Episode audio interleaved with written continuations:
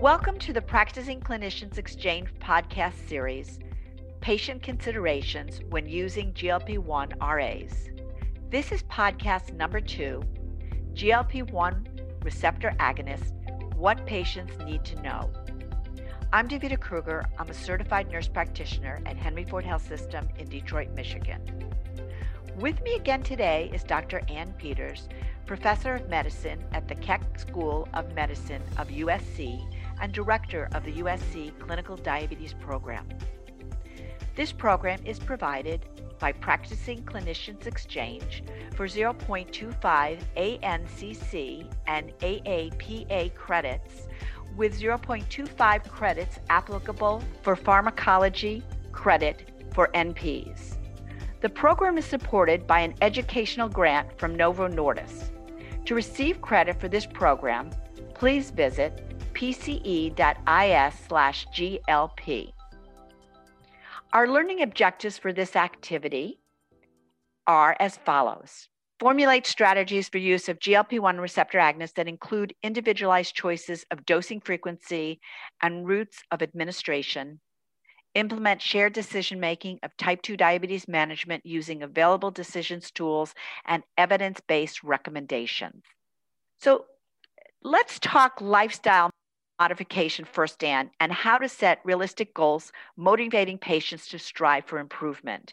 We can talk about different things about overweight and obesity roles, nutrition, and how do we utilize the GLP 1s in terms of weight mitigation and other things that really do benefit our patients? Well, so I have multiple feelings about this. So, first of all, almost everybody who's overweight has probably been on 100 different diets. And they feel often like a failure. And then they say, what the heck, this can't work. But when they're newly diagnosed with diabetes, it does actually reinforce that sense of failure, but it may give them new motivation. And I use it to the positive, and I never talk about failure. I talk about now we really need to address this because we want to help you. And I think that there's two ways to look at diet in diabetes, which is one, and obviously very important weight loss, but it's also food choices. Because I have patients who I can get to lose some weight, they're not going to get down to a normal body weight, but they're at a weight and a kind of nutritional program that, that that's a decent one for them. I do CGM on them. I see they're not having a lot of postprandial hyperglycemia. So I work with a patient to see where they want to be. And I, in terms of weight loss, discuss everything over time, up to and including bariatric surgery. So, again, depending on the patient. But I really think this needs to be addressed in a very positive way from the beginning of getting di- diagnosed with diabetes. And again, composition of what you eat, not eating a lot of refined carbs, eating more vegetables and, and high quality protein and the things everyone was told to eat but may not eat. Um, and then with an understanding of, of, cultural diversity, I work in a very underserved part of town where food insecurity is really um, an issue and people's uh, food choices are very different than what mine might be. But regardless, in any setting, you can do this, especially if you have educators who understand the culture. And then along with that, I like to talk about adding in medications that are for diabetes, but also help with weight loss. And I think the dialogue that we have now is such a positive one because it's win win, as opposed to, oh, here's a sulfonylurea reagent, you're going to get hypoglycemic and gain weight, or, you know, gosh forbid, we're going to have to start insulin right away. So I feel like this conversation can be about success. And then obviously there's goal setting and finding out what's an appropriate goal for each patient and, and maybe that target will move. So if the goal is to lose however much weight now but then maybe when they do that you can talk about later. But it's all part of the process and it's a moving process that evolves as the patient improves. Well i really do think it's very um, individualized and we have to be realistic. So i do have a handful of patients when they come in they don't want to get weighed and that's their choice um, if there was a reason I needed a weight to base something on, that's different. But if that makes them feel better or that's how they want to deal with their appointment, I don't have any problem with that. But I have found that over time, because if you're not judgmental, then you're able to get that patient to talk more about uh, what are their goals, how do we move them. And then, of course, I really do think that we want to make sure that they are supported by um, a nutrition specialist or a dietitian whenever possible, because I really think that they have some great insights um, that I may or may not have, but they can help motivate the patient as well. And when I talk about mm, physical activity i really talk about it more than you know i make sure they know that i'm not asking them to run a marathon. I i you maybe and have run marathons. I've never run one in my life. A 5k is a big deal for me um, and I want them to understand that physical activity may be just doing more than you're doing now to get patients moving, but that the importance of physical activity. It's just something so important and so vital to touch on. And it seems like it takes too much time, but it doesn't. And I think most physicians don't spend enough time talking about lifestyle with patients because if you don't start with this, you're never going to get to the next step. And the other thing that I think of along with this is also talking about medication adherence, because a lot of our patients aren't really taking their medications as much as you'd like to think they were. And so some here, where early in my um, conversation with the patient, I talk about, you know, are you taking your medications regularly? And, you know, some of my patients are trained enough so they come in and they say 80% and then I know that that's what they're doing. But you've got to know inherent in this lifestyle portion, are they actually, as part of their lifestyle, taking the medication or not? And that really matters when it comes to outcomes.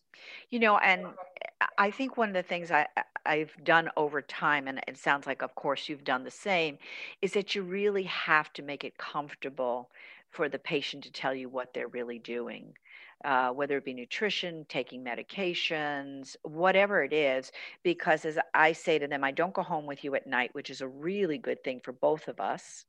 Um, but I really want them to own their own diabetes, and I can help them when I have good information. So I think you have to make it comfortable for them to say, you know, for the last month, all I've eaten is cake.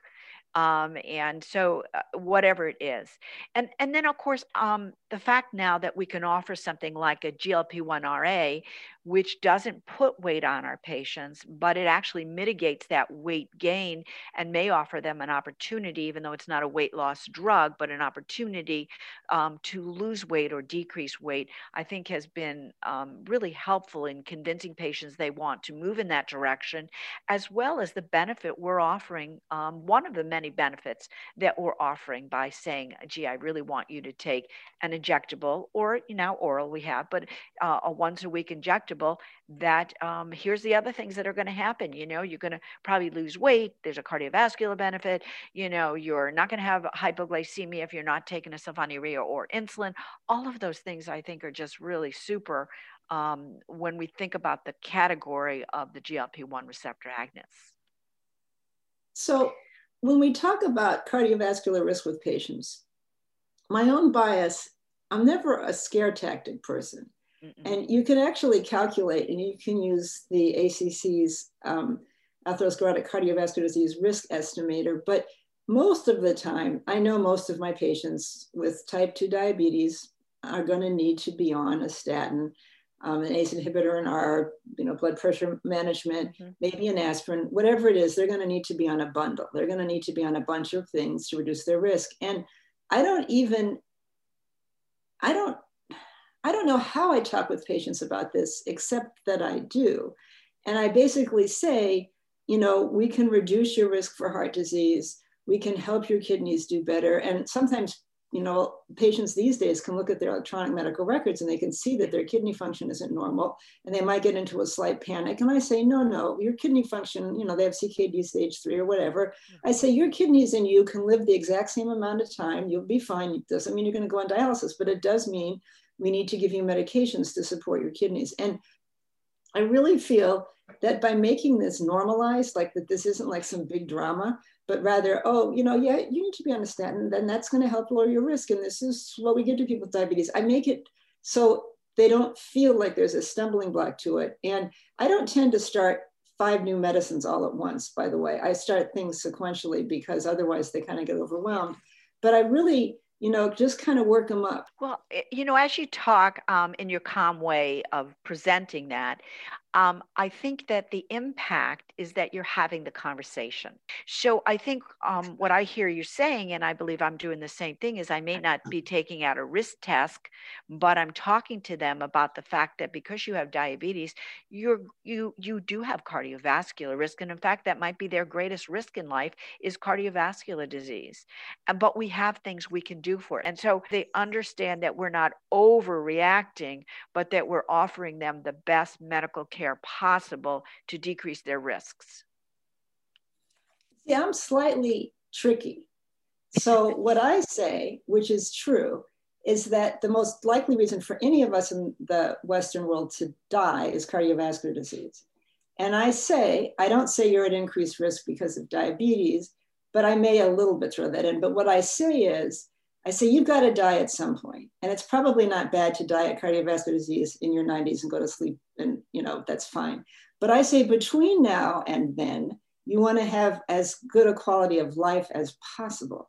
And I'm going to give you medicine that will help the quality of your life. Because if you don't develop congestive heart failure, if you don't have an MI, if you don't get, you know, all sorts of things that you and I have seen way too many times, mm-hmm. you're so much better off. So I actually couch it not in terms of that bad end, because cardiovascular disease is pretty darn common, but is the doing better, higher quality between now and then. And it, it, it you know, I, I, I try to work on this. Now, when we talk about patients, when I talk to any patient about medications, I always explain all the options, right?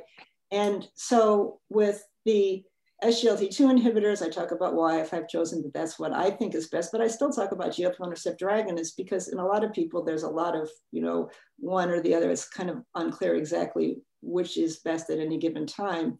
I use GLP-1 receptor agonists a lot in patients whose A1Cs are higher, where I needed more of an A1C reduction because I'm going to get a 1% or more greater A1C reduction with GLP-1 receptor agonists and lesser so with an SGLT2 inhibitor. But say in my mind, I want to start someone on a GLP-1 receptor agonist, and then I can discuss the injectable once weekly, once daily, and the oral. Um, I don't even have like a very long discussion before I just pull out a pen and show how easy to give the shot is because, and I give it to myself just showing, and I can do it on you know camera, but um, I just show them because it's not like I'm going to have a conversation about an injectable. I want to show them an injectable, and then I'm going to talk about you know, whether that's the right choice or a pill is the right choice. But I just go through this, the same thing. I just, whatever it is. And then, you know, however they choose to go forward, I then support them. And really that's what we do. But I, I, I, I do give people choices and, you know, I may have my biases, but I'm not the one taking the medicine, but I do want to push them in the right direction. So that's, you know, what I think we try to do.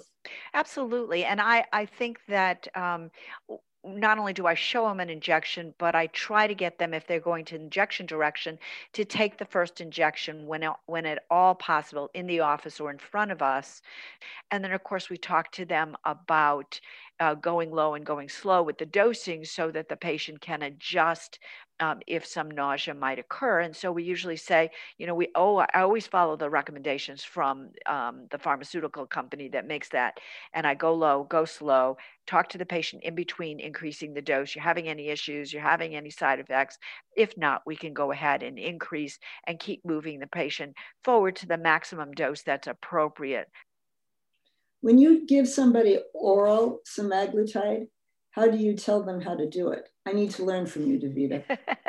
well, I usually tell them to keep the water, um, you know, some water and the pill at the bedside so that they can take it um, a, the 30 minutes before by, you know, they wake up, it's right there, and that they use the 30 minutes to on an empty stomach, no other medication, to get um, get ready for their day, and that that's the 30 minutes that they have to wait. Because as you know, they have to take it with no more than four ounces of water, and they have to take the medication on an empty stomach and not take any food or other medications for 30 minutes. So I think it's very doable. And of course, you and I are both used to providing those kind of directions for thyroid medications, but I try to have the patient keep it at the bedside, and that way, or you know, right in the bathroom with them. If they get up, they can do that. And they have plenty of time to get their 30 minutes um, before they they want to do the rest of their medications or their first cup of coffee. And the one ca- caveat I would remind people, though, is that the starting dose is three milligrams.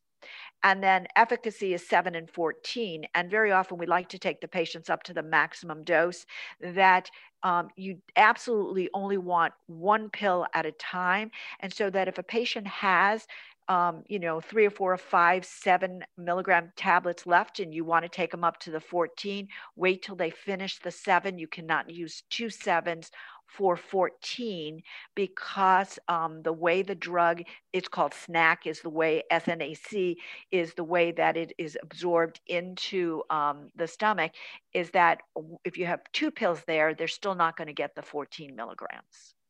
Right it's a sort of subtle nuance to all of this but once you've done it with a couple of patients you get used to it but i just want to make it a habit for people because that way it doesn't seem like a too big of a task. But first thing in the morning, I agree with you. If they keep it at their bedside, of course, they can't knock over the water in the middle of the night. But yes, it's um, important that they have it in just there. And that way it doesn't become something that's a problem. And, you know, oral works, injectable works. It's nice that we have the options now yep. to give patients either way. And then, um, you know, as you talked about all the side effects and then the you know, notion of not giving it to people who have a family or known history of medullary thyroid carcinoma, the, the few contraindications, but really the side effects here are the GI side effects. And I think that in most cases, we can get patients um, to tolerate these agents by starting slower, going up